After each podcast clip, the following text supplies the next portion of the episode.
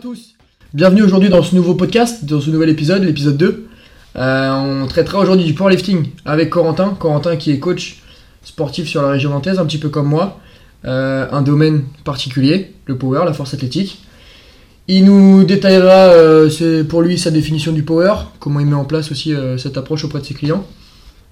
Et on, débattra de, tout ça aujourd'hui ensemble avec des conseils qu'il vous donnera, également des idées reçues qu'on qu'on débunkera. Et voilà. Salut Corentin, ça va? Salut, ça va et toi? Ça va super. Moi ça va super. Euh, donc Corentin, je t'invite à te présenter pour tout le monde, pour ceux qui ne te connaissent pas. Ouais, ouais, bah moi c'est Corentin du coup. Donc euh, effectivement, je, je coach euh, sur du powerlifting, donc la force athlétique, sur des programmations en, en distance.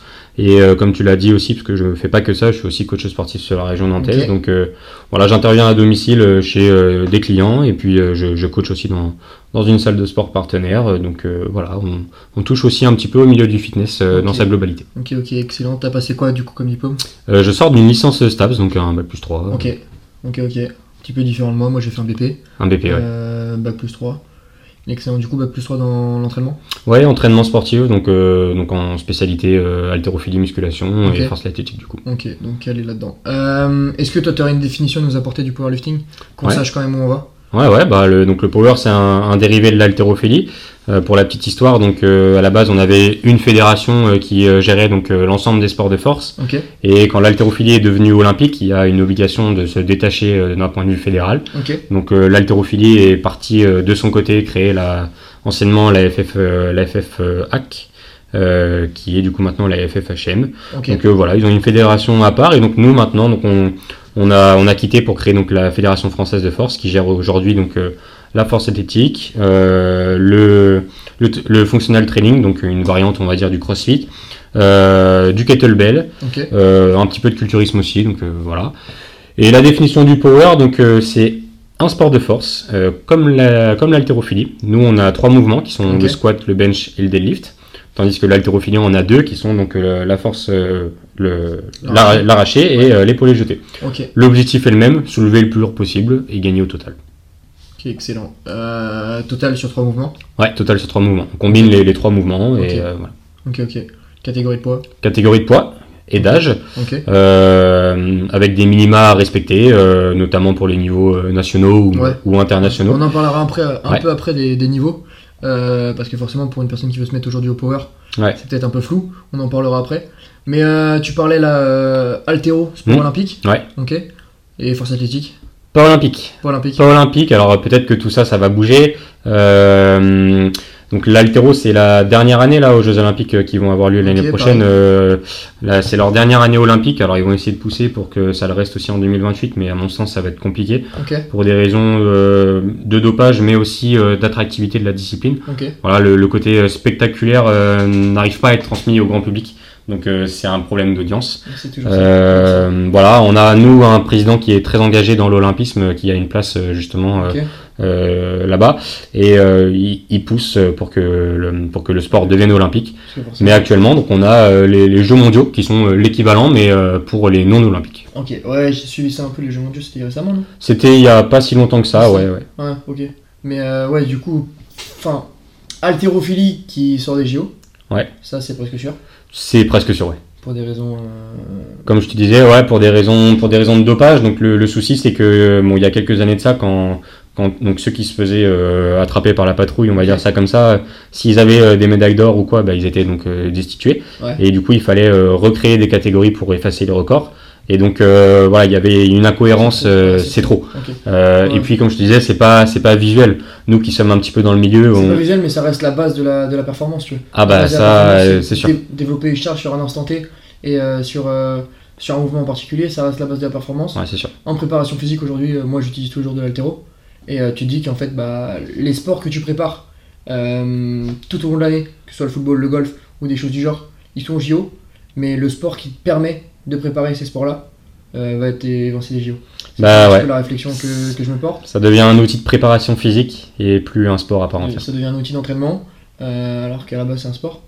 Et, euh, et je pense que quand tu vois ce qui rentre aux Jeux Olympiques aujourd'hui, sans manquer de respect hein, au breakdance ou, à- ou à la danse là, ça, ça paraît compliqué. Forcément, tu auras toujours cet aspect audiovisuel, Mm. euh, surtout visuel, qui rentre en jeu, avec maintenant les télés, le sport professionnel, on aura l'occasion d'en reparler aussi après avec le- la FA, le sport qui est pro grâce aux télé, Mm. grâce aux retransmissions. Mm.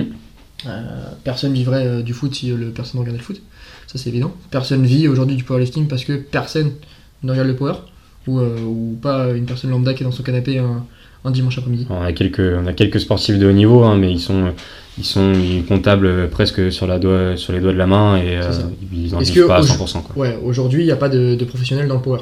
Alors, euh, bah, si, il y a des sportifs de haut niveau, du coup, comme je te disais, qui sont donc euh, financés par l'État, mais euh, voilà, ils sont. Ils ont, la, la subvention ne leur permet pas de, de, de vivre que de ça. Ils ont des contrats de sponsoring à côté où ils vivent d'une autre activité. de, de s'entraîner, de faire appel à un coach, Voilà. de euh, d'acheter entre guillemets leur, leur complément alimentaire, Ouais, leur, leur souvent bouffe, ils sont sponsorisés, leur heureusement pour bouffe parce que ça fait cher. Mais ok. Toi, tous les jours, pratiques le power ou tu pratiques le power avec tes, Ouais, alors je, tes, clients? Ouais, je pratique un petit peu de power. Bon, moi, je recherche pas euh, euh, l'ultra performance euh, comme Ouais. certains de mes clients. simplement, voilà, je, je le pratique au même titre que ça m'arrive par, par période de pratiquer de l'haltérophilie. Mon but, en fait, c'est de, voilà, c'est de rester, rester dans le domaine, d'avoir une certaine crédibilité, même si euh, voilà, j'ai des performances qui sont, euh, on va dire, euh, lambda. Ouais. Euh, mais ça me permet voilà, de, de pouvoir tester certains principes, Lambda pour toi. lambda pour moi. Voilà. Fois, qui reste OK pour le commun des mortels, mais des mortels. qui est dérisoire pour les, les, les mastodontes qu'on a dans la fédération. Mais au jour d'aujourd'hui, au fur et à mesure que ça va se développer, il y aura de plus en plus de concurrence Ouais. sur, sur les plateaux. Ouais. Et ça va se tirer de plus en plus la bourre. Et puis, puis les charges, elles sont juste astronomiques. quoi. Mais c'est ça qui est cool. On a une des fédérations les plus euh, fortes euh, du monde.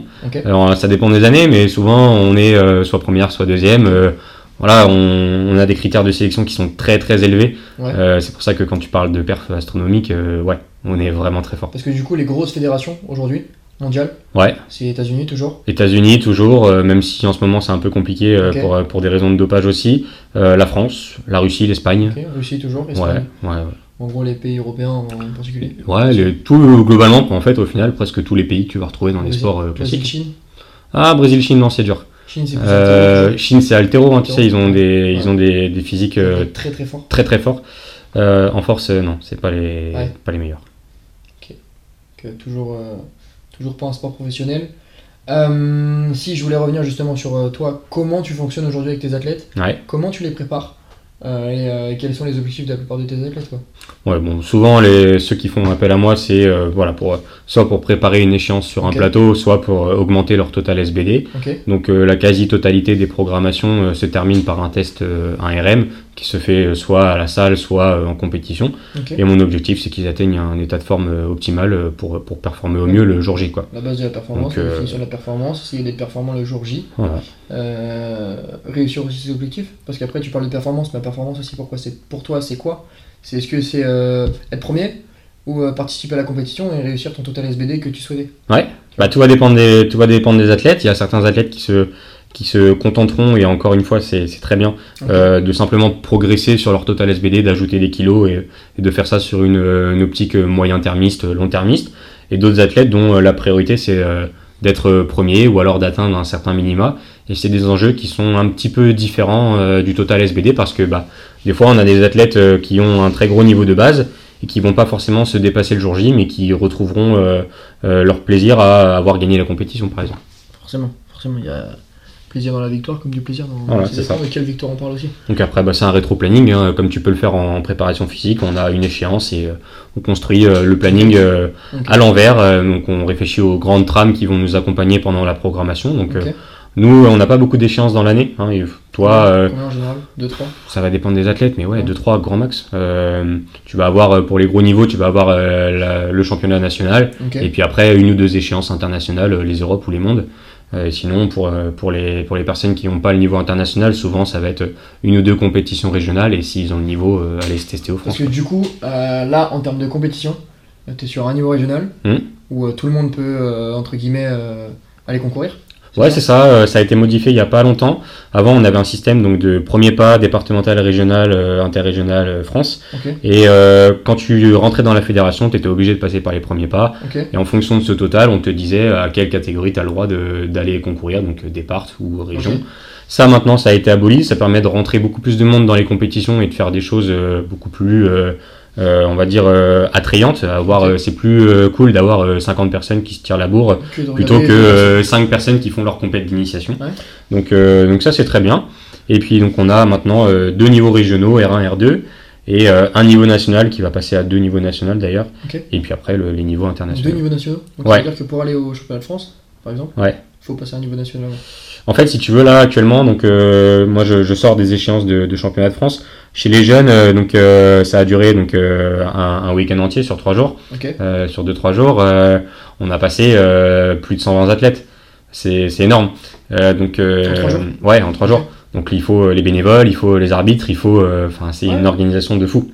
Et euh, là, si tu veux, il y a tellement de monde que la fédération projette de faire ça sur une semaine l'année prochaine. C'est ouf. Et euh, donc, euh, si tu veux, ils, ils vont continuer de réaugmenter le niveau euh, du championnat national pour sélectionner, pour, ouais, qui est déjà super élevé, pour sélectionner encore plus de monde, enfin encore moins de monde, faire une, une sélection plus importante. Et, euh, et après, bah, abaisser un petit peu le, le niveau, enfin le deuxième échelon national, pour permettre à, à ces gens-là de quand même avoir une échéance qu'ils vont catégoriser comme nationale et Nationale, comme ouais. importante, mais euh, qui ne le sera pas. Aujourd'hui, avec la, la prise d'ampleur là, du sport, Ouais. euh, du power en général, forcément ça va ouvrir la porte à plus de choses. Plus de divisions, plus de. Même pas?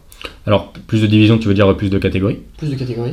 Euh, non, parce que ça, c'est des catégories de poids qui sont, qui sont définies. euh, voilà, n'y a pas de. y En a- termes de division, là, est-ce que tu passerais pas à une R3 Ah, euh, ah, ok. au fur et à mesure non, je pense pas, parce que en fait, c'est c'est simplement pour catégoriser, si tu veux. Il n'y a pas de. Si tu veux, les compétitions ne vont pas dire c'est ouvert au R1, c'est ouvert au R2 ou c'est ouvert au R3. Ok. C'est une compétition régionale. Mais c'est simplement toi, ton niveau personnel. Est-ce qu'il se situe au R1 Est-ce qu'il se situe au R2 Mais dans tous les cas, tu as accès à. T'es pas catégorisé, euh, Non. je suis euh, comme en- dans d'autres sports où je suis un joueur de R3, je dois concourir à R3. Non, non, t'es non. un athlète, euh, t'es un athlète de niveau euh, Ouais, intel, tu fais forcément euh, ton championnat régional. Non, nous on est assez on est assez simplifié. Alors il y a sûrement des powers hein, qui vont dire j'ai le niveau R2 ou j'ai le niveau Ouais. R1. Globalement, euh, de ce que j'entends, la plupart des cas, c'est soit j'ai le niveau France, euh, soit je travaille pour l'avoir. Ouais, j'ai le niveau. Voilà. Ouais. ok, ok. Mais du coup, championnat de France une fois par an? Une fois par an, ouais. Ok. Et après, t'es sélectionné au championnat du monde? Du sé- ouais, t'es sélectionné au championnat du monde si jamais tu as les minima internationaux requis. Donc tu peux très bien euh, être champion de France. euh, si t'as pas euh, les minima internationaux, bah t'y vas pas. Est-ce que c'est Bon, déjà arrivé ça non. champion de France, ouais, il est pas Non, parce qu'on a la- on est une des meilleures. C'est ça. donc dans tous les cas, on est sélectionné. En gros, t'es sélectionnable. Ouais. Puis après, tu pars au monde. Ouais, voilà, après tu pars. euh, donc après, en fonction de. Des fois, ça arrive. Donc ce qu'il faut savoir, c'est qu'on peut envoyer un nombre maximum d'athlètes. Euh, donc c'est 8 hommes et 8 femmes. euh, ça dépend des années, mais voilà, je crois que cette année-là, c'était 8 hommes et 8 femmes. Euh, donc il n'y a pas de règle. Tu peux en envoyer plusieurs par catégorie. Mais euh, l'idée, c'est quand tu le peux, de représenter toutes les catégories. Sinon, l'objectif, c'est de rafler un maximum de médailles. En tout cas, c'est l'objectif de notre fédération à nous. Donc des fois, il peut y avoir des doublons. Moi, j'ai le cas là sur une athlète euh, qui est en attente de savoir si elle va être sélectionnée. Elle est en fait euh, vice-championne de France. Donc, euh, si la championne de France peut partir, euh, bah donc euh, elle y va. Et euh, si jamais donc mon athlète rentre dans le donc dans le dans le podium provisoire, elle sera envoyée. Mondial. Ouais, Ok. euh, enfin européen du coup Ouais, en, l'occurrence. Elle sera envoyée. Si jamais elle n'est pas dedans, et bah elle sera pas envoyée. Tout ça parce que en fait c'est un doublon. Si jamais c'était pas un doublon, bah potentiellement elle pouvait une médaille. Une médaille, c'est toujours important pour un pays. Voilà, des fois notre fédération va préférer envoyer euh, deux personnes dans la même caté s'ils peuvent faire un et deux, plutôt que d'envoyer quelqu'un dans une caté où il fera sixième quoi. Ce qui est totalement cohérent et compétitif aussi. Ouais, ça se comprend. Euh, J'ai une question là concernant la mentalité des powerlifters. Dis-moi. Euh, les power, on dit souvent que c'est des idiots qui veulent seulement pousser lourd, qui ont une diète qui est approximative. Mhm. Toi, qu'est-ce que tu as à dire par rapport à ça, à me dire par rapport à ça? Par rapport à la diète, par rapport à la mentalité, euh, par rapport à l'aspect performance Bon, je pense que allez, on- je pense qu'on est moins carré sur la diète que euh, le culturisme et le body parce que eux, ils ont des notions de prise de masse et de dégraissage de sèche euh, sur des approches de compétition où Mhm. ça fait vraiment euh, partie de leur culture, si j'ai envie de dire. Nous, euh, on est un petit peu plus flexible. Après, ce qu'il faut quand même garder en tête, c'est qu'on reste un sport à catégorie de poids. Donc euh, voilà, même si on est plus souple, il faut quand même ça, rentrer dans la catégorie à la fin. que, est-ce qu'à l'approche d'une compétition, imaginons, je, suis en- je connais pas trop les KT, Euh, il y a euh, mais, euh, 74, je suis- je suis, 83 je par euh, exemple. 2 kg au-dessus d'une KT. Ouais. Et euh, quelle est la mentalité par rapport à ça? Est-ce que je me dis, je vais sécher un peu Ouais, en général, ouais. rentrer dans la KT et, euh, ou alors, euh, ou alors est-ce que si je suis la plus légère Ouais. dans ma KT, c'est pas grave? Tout va dépendre de ton niveau. Euh, chez les débutants, on a tendance à pas trop se prendre la tête avec ça, parce que c'est déjà une pression d'aller en compétition Déjà. et de performer. Donc si on doit en plus de ça euh, gérer une perte de poids ou, euh, Ouais. ou un water cut par exemple, bah, c'est compliqué. C'est compliqué parce qu'en Euh, de. Maintenant, si tu veux être le plus compétitif, l'objectif c'est toujours de remplir au maximum la catégorie, D'être le plus lourd de ta caté. d'être le plus lourd de ta Ce catégorie. qui, ce qui paraît logique, c'est là où t'as le plus d'énergie, c'est là où t'es le meilleur. Voilà. Si tu fais euh, 80, euh, si tu fais 85 kg par exemple, c'est plus pertinent de perdre 2 kg et d'aller chez moins de 83, à moins que tu sois capable avant l'échéance de remplir les 93 euh, sans avoir pris euh, trop de trop de fat quoi. Donc euh, ouais, pour répondre à ta question, si t'es 2 kg en dessus, au-dessus, en général, tu te débrouilles pour euh, pour aller sur la catégorie du dessous quoi. C'est aussi, c'est un aspect aussi euh, compétitif. Ouais. Pour être le plus compétitif possible, forcément, faut être le plus lourd. Faut Bah, être le plus haut au moins dans sa catégorie pour se donner au moins plus de chances. Après, la petite, la petite subtilité qu'il y a à savoir aussi, mais bon, ça c'est ça, c'est c'est assez. c'est- C'est pas anecdotique parce que sur les championnats de France c'est important. Ouais. Euh, dans le cas où deux athlètes font le même total, SBD, à la fin de la, la compétition, euh, bah, c'est l'athlète le plus léger qui gagne. Donc tu vois, il faut remplir la catégorie. Par, par quoi il se base par rapport à ça Par le rapport poids-puissance Euh, bah, il part, ouais, il part du principe que si t'es plus léger, bah, c'est que t'es plus fort. Quoi. Si t'as le même total, c'est que t'as été plus fort. cette question aussi de la. Donc il faut le remplir, mais attention, parce que si t'es compétitif, des fois ça peut jouer à 500 grammes si t'es au total. Et après, c'est un jeu de coaching si tu veux, où euh, voilà, tu, tu sais Oui, que. C'est dans la stratégie, dans ta compétition. Voilà, tu, sais que dans, tu sais que dans le dernier essai de la journée, euh, si t'es plus léger, tu, tu peux jouer l'égalité. Si tu peux pas jouer plus, et tu pourras ça, gagner. C'est ça. Tu dis qu'en fait, il n'y aura jamais égalité si, si t'es plus lourd. Voilà, c'est Tu vas pas chercher l'égalité, tu vas chercher euh, 500 grammes de plus Voilà, Sur, bah, euh, 2,5 kg en général. sur ta barre. C'est Ouais. par 2,5 kg. Ça dépend si jamais tu es sur des tentatives de record. euh, si tu veux établir un, un record, donc que ce soit sur l'un des trois mouvements ou sur le total, tu peux faire des incréments plus petits. Euh, mais en général, c'est 2,5. Ouais. Ok, ok, ok. Hyper intéressant. Euh, Est-ce que tu as des conseils pour les débutants justement? Pour euh, revenir rapidement dessus, des conseils pour les débutants qui veulent s'y mettre, Ouais. qui savent pas encore quoi choisir entre euh, le sport en salle, le fitness, le bodybuilding ou le power. Hmm. Toi, comment tu vendrais un petit peu euh, ton sport? Bah, déjà, il faut pas hésiter à en faire. Souvent, on se dit qu'on va pas se lancer dans le power, soit parce qu'on n'est pas assez musclé, soit parce que on est trop jeune.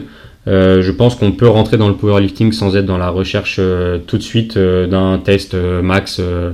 Euh, euh, voilà, c'est- possible d'appréhender le sport et je dirais même que l'appréhender le plus tôt possible sera le mieux. Euh, voilà, pas forcément obligé d'attendre d'avoir 3-4 ans d'expérience en muscu pour se lancer dans la force, à condition d'être encadré par un professionnel et de faire les choses euh, correctement. Quoi. On entend beaucoup, hein, si tu veux, dire que voilà, 14-15 ans, euh, bon déjà, euh, il y a des salles de sport qui prennent pas, euh, faut le dire. Maint- Maintenant, c'est 16 ans. Mais, euh, mais ouais, il n'y a, pas de souci à faire euh, du squat, du bench ou du deadlift euh, en, en croissance, ça, ça va pas t'arrêter de grandir. Est-ce que c'est le problème, c'est le problème d'éducation ou c'est le problème d'approche vis-à-vis du sport?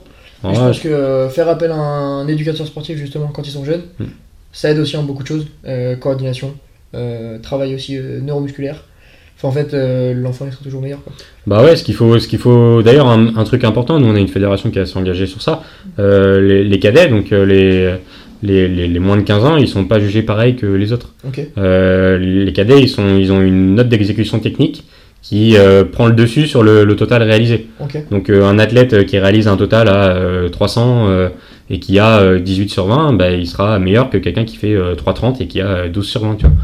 Là, je t'ai parlé des, des, tot- des totaux, mais euh, tu, as, euh, tu es noté sur chaque mouvement, hein, sur le squat, en- le bench en et le deadlift aussi. Plus tu vas être jeune, plus tu seras noté par rapport à ta technique, tu bosseras en sécurité et il n'y a plus de problème par rapport à. Ouais, avant tes 15 ans, en fait, on s'en fiche un peu de ton total. Ce qu'on veut, c'est que tu aies euh, appris à correctement exécuter les En mouvements. c'est hyper intéressant. C'est Bah oui. hyper intéressant et euh, tu vois, c'est des choses que je- moi je ne savais pas du tout.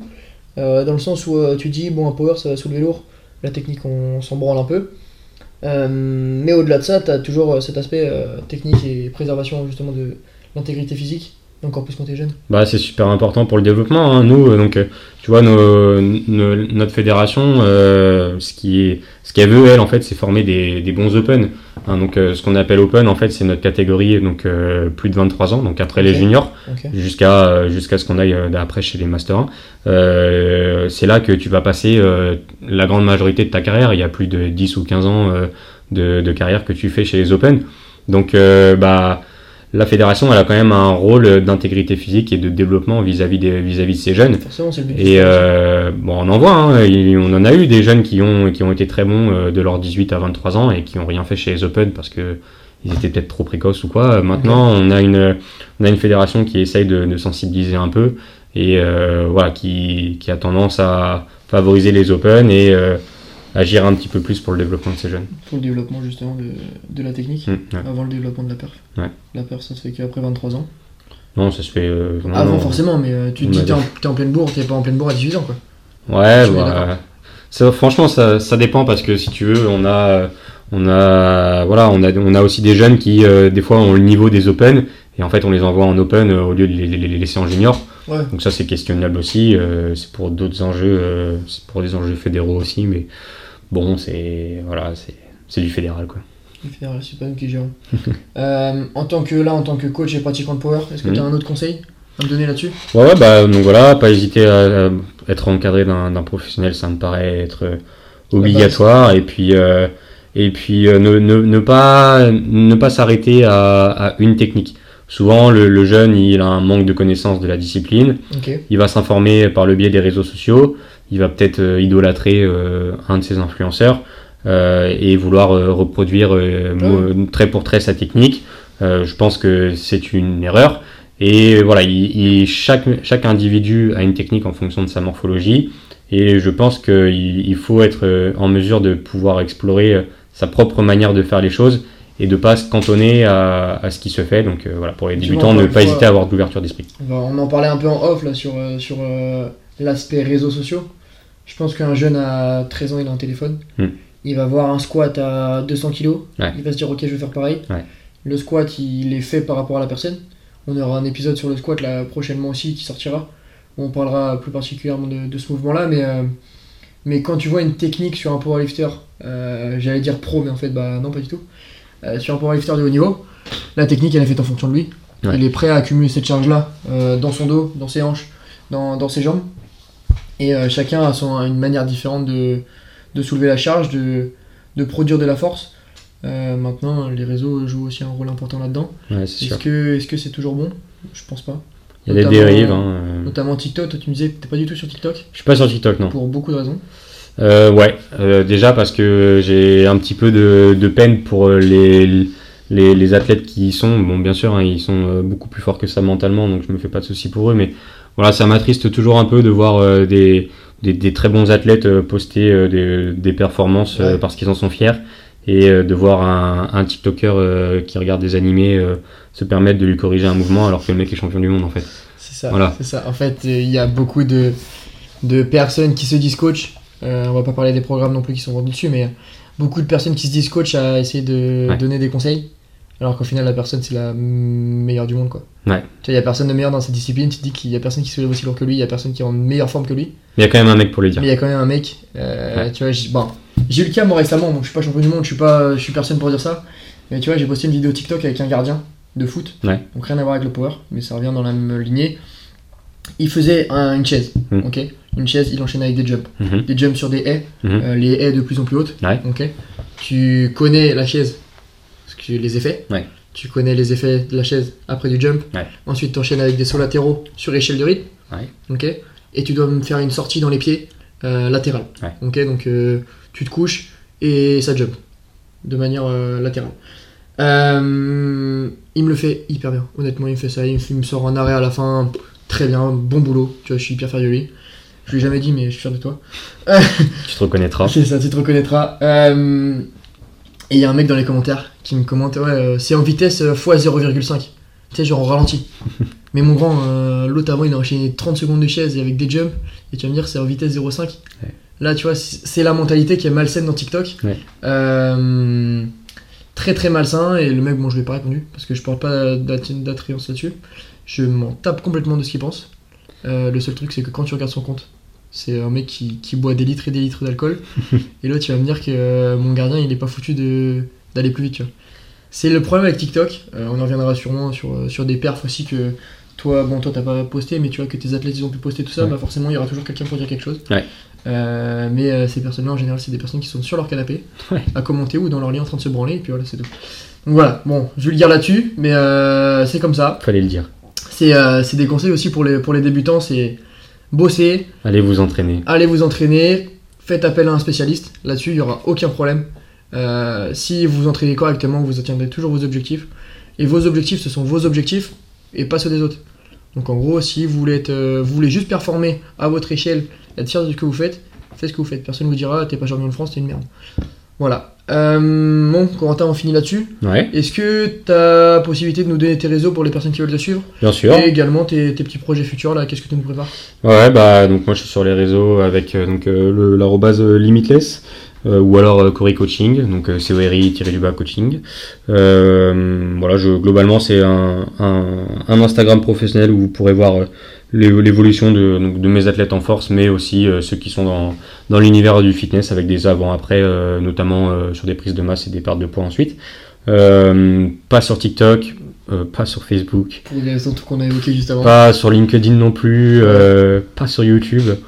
Euh, ouais, on est assez loin des réseaux en vrai. On, Ouais. on travaille. C'est exactement ça. C'est exactement ce qu'il faut. hein, C'est exactement ce qu'il faut. Bon après, moi je sais que mes réseaux, je les travaille un peu parce que ça fait une bibliothèque personnelle. C'est ça des, fait une choses- vitrine, ouais. c'est des choses que tu peux voir toi, que les autres regardent ou pas. Moi, moi c'est pas forcément ce qui m'intéresse, c'est pas ce qui fait ma pub.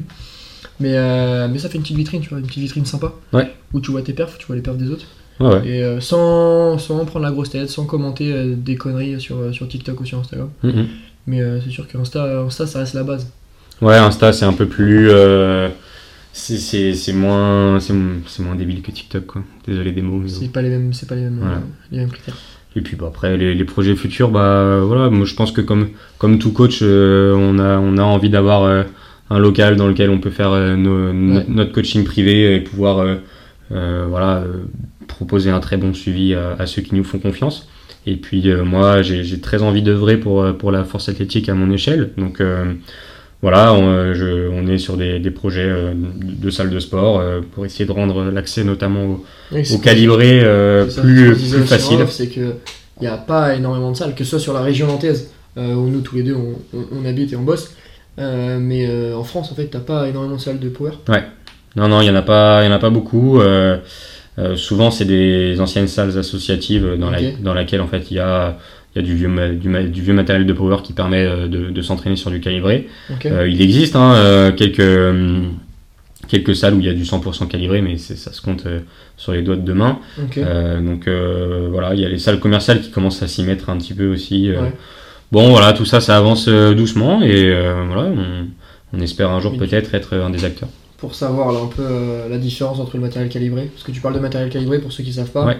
La différence entre le matériel calibré et le matériel par exemple qu'on retrouve à Basic Fit, à Fitness Park Hmm. euh, ou, euh, ou dans d'autres salles. Ouais, ouais. Est-ce qu'il y a une réelle différence? Ouais, ouais, il y a une réelle différence. Bah, déjà, donc, euh, tu vas dans une salle où tu mets des bumpers de 20. euh, Ok. allez, peut-être qu'au bout de 180 kg, il y a peut-être plus, place- plus de place sur le manchon, Moi, tu vois. Honnêtement, dans mon centre d'entraînement, là, dans ma salle, c'est que des bumpers. Voilà. Euh, je peux pas squatter. euh, Donc enfin, tu- si je, je Tu pourrais. vois vite qu'au bout d'un moment, il n'y a plus de place sur le manchon. Donc, euh, ouais, donc déjà pour cet aspect-là. Ensuite, bah, nous, ce qu'on veut en force, euh, faut savoir que c'est des barres qui peuvent euh, facilement aller sur les 400 kg pour les très très bons. Donc, il faut que le poids soit le plus fin possible pour pouvoir se, se stacker sur le manchon. Et on a besoin aussi que donc, la, la charge soit euh, s'applique le plus près possible de notre centre de gravité. Donc, on n'a pas d'intérêt à ce que le poids aille très très loin euh, sur le manchon. Euh, et puis, bah, ce qu'on veut aussi, c'est que le poids soit calibré. Ton poids Fitness Park, euh, c'est marqué euh, 20 kg dessus, mais en fait, il en fait peut-être euh, 19, euh, 25. Avec, avec le degré d'usure, Voilà. euh, les choses d'usure. Il a peut-être 1% de marge, mais au final, euh, sur euh, 10 disques, bah, ça, fait, euh, ça fait des kilos, tu vois. Forcément, Donc euh, voilà, le calibré est très important. Et là, j'ai pas parlé de la barre non plus, hein, mais la barre, euh, la barre aussi est calibrée, donc euh, elle respecte un, un certain degré, une certaine norme de, de compliance ok. qui, euh, qui assure euh, qu'elle ne se torde pas pendant le mouvement, euh, afin qu'on reste bien, bien gainé et qu'on subisse pas la charge. Quoi. Ouais, forcément, une barre qui store. Ouais, une barre qui store, bah, c'est de la perte de force pour nous. Hein, euh, c'est comme si euh, tu faisais de courir. de euh, rebond et puis. euh, bah ouais, y a, nous c'est ce qu'on appelle le whip en barre, hein, en, bas, Ok. en bas de ton squat, euh, tu appliques ta force pour te redresser et en fait la barre absorbe une certaine partie sous forme de rebond. Donc bah ça c'est de la perte de force pour nous, hein, c'est comme si tu courais dans le sable. Forcément, donc une barre d'altéro, une barre d'altéro, une barre de power, qui n'est pas une barre d'altéro du coup. Bah du coup ouais, elles sont carrément différentes parce que l'altéro lui il va chercher un petit peu ce jeu de rebond. Ouais. Ouais, c'est ça. Donc une barre de power qui reste euh, extrêmement rigide, Ouais, très rigide. avec des poids calibrés. et c'est Ouais. ça qui a un grip qui fait mal aussi. Ouais. le grip est très agressif ouais, pour, euh, bah, pour qu'il nous reste bien dans la main parce qu'on n'a absolument pas envie que quand on tire euh, la barre glisse et sur, sur un soulevé de terre, là, imaginons, c'est quoi les matériaux euh, dont t'as le droit? Parce que forcément, moi, je me dis qu'en salle, j'utilise de la magnésie Ouais. dans ma salle.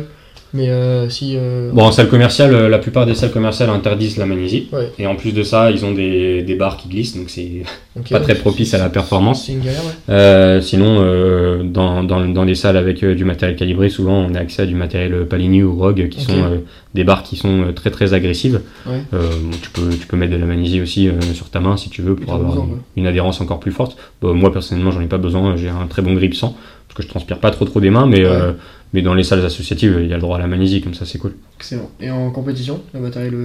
En compétition, bah, la, la magnésie est totalement autorisée, euh, il n'y a aucun problème Ouais. avec ça. Au contraire, euh, je pense que 95% des gens l'utilisent. badigeonnent pas mal de magnésie. Voilà, nous après euh, au niveau du matériel, donc on a une obligation de porter des, des chaussettes longues, un petit peu comme des chaussettes de foot, pour protéger les tibias sur la, la montée de la barre. Ok. Euh, donc la ceinture est, au- la ceinture est autorisée, Pas obligatoire. Autorisé. pas obligatoire, ouais, Ok. Les, les genouillères sont autorisées aussi, pas obligatoire, à condition, après c'est des règles techniques, mais à condition qu'elles recouvrent pas, enfin qu'elles viennent pas en contact avec les chaussettes et ni le short. Bon, bah, c'est des ouais, trucs techniques, ouais, c'est me demande pas pourquoi. Et puis euh, le petit cheat code des Power, c'est euh, de mettre un petit peu de talc aussi sur les, les cuisses. Euh, le talc qui va faire l'effet inverse de la magnésie, qui va permettre de faire glisser la barre totalement. et d'éviter les frottements. Donc ça c'est un petit, un petit glitch. Ok. Donc matériel autorisé, euh, très réglementé. Ouais, très réglementé. Bah, il est checké avant toutes les compétitions. Hein, euh, Ouais. un, un, un- un jury euh, qui, qui s'assure que ça respecte les normes décrites par la fédération. Après des poids calibrés et puis, puis ça envoie quoi. Et puis ça envoie, voilà. Ça envoie, ça envoie. Plus ou moins de plaques rouges en fonction de notre niveau. C'est ça. Le rouge c'est 25. 25, ouais. Yes. Ok. Bon. Euh, Est-ce que de- tu vois d'autres choses là qu'on pourrait aborder rapidement sur le power? Et bah écoute, Puisque euh, dans tous les cas, on a un, second podcast qu'on sortira bah ouais, c'est déjà très bien. sur le squat. Ouais. Et, euh, et puis après, là, l'objectif aujourd'hui, c'était surtout de, de vous parler powerlifting, de Mm. vous parler euh, de la base du power pour ceux qui veulent se mettre un petit peu euh, au power à la discipline. C'est une discipline qui, est- qui prend une, une toute autre ampleur ces dernières années, je pense. Mm, Une très bonne trajectoire, ouais. Une très plus en plus de, de personnes qui le pratiquent. Et l'objectif, c'est de développer ça un peu. Yes. Moi, je pratique un peu ça, mais pas sous forme power. Je fais un petit peu de, de force Mm. pour développer un peu mes, mes capacités physiques. Mais je serais ravi de pouvoir m'entraîner avec toi. Que tu Eh ben, apprennes euh, avec des, techniques spécifiques sur poids calibré, parce que poids calibré, je sais pas ce que je vaux. Avec plaisir. Je sais pas ce que je vaux. Et puis, euh, et puis on, on se recheck dans tous les cas. Ça marche. Allez, ciao. Salut. Merci à tous.